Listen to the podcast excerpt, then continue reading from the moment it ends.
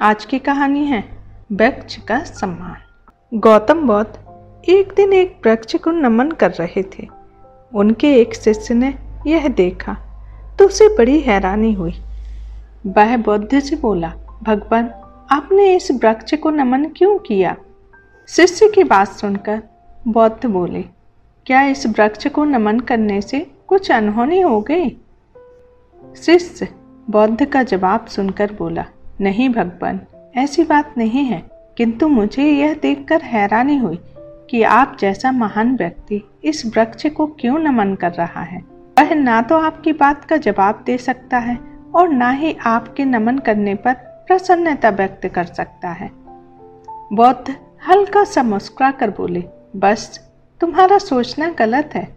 वृक्ष मुझे जवाब बोलकर भले ही न दे सकता हो, किंतु जिस प्रकार प्रत्येक व्यक्ति के शरीर की एक भाषा होती है।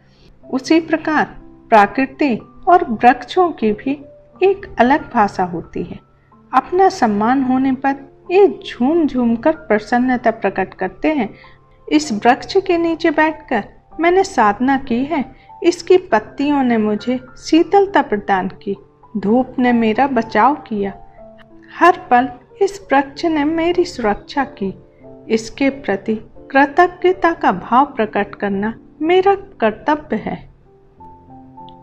प्रत्येक व्यक्ति को प्रकृति के प्रति सदैव कृतज्ञ बने रहना चाहिए, क्योंकि प्रकृति व्यक्ति को सुंदर, सुघड़ जीवन प्रदान करती है। तुम जरा इस वृक्ष की ओर देखो कि इसने मेरी कृतज्ञता व धन्यवाद को बहुत ही खूबसूरती से ग्रहण किया है, और जवाब में मुझे झूम झूम कर यह बता रहा है कि आगे भी वह प्रत्येक व्यक्ति की हर संभव सेवा करता रहेगा।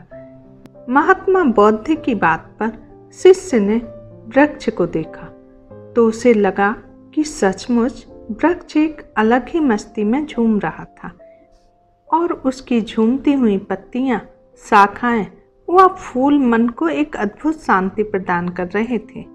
यह देखकर शिष्य स्वतः ही वृक्ष के सम्मान में झुक गया।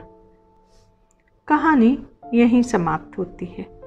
आपको पसंद आई हो तो आप अपने मित्रों के साथ शेयर कीजिए लाइक कीजिए सब्सक्राइब कीजिए कमेंट कीजिए और बताइए कहानी कैसी लगी।